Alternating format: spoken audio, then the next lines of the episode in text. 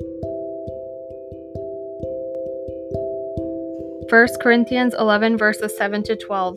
A man ought not to cover his head, since he is the image and glory of God. But woman is the glory of man. For man did not come from woman, but woman from man. Neither was man created for woman, but woman for man. It is for this reason that a woman, woman ought to have authority over her own head, because of the angels. Nevertheless, in the Lord, woman is not independent of man, nor is man independent of woman. For as woman came from man, so also man is born of woman, but everything comes from God.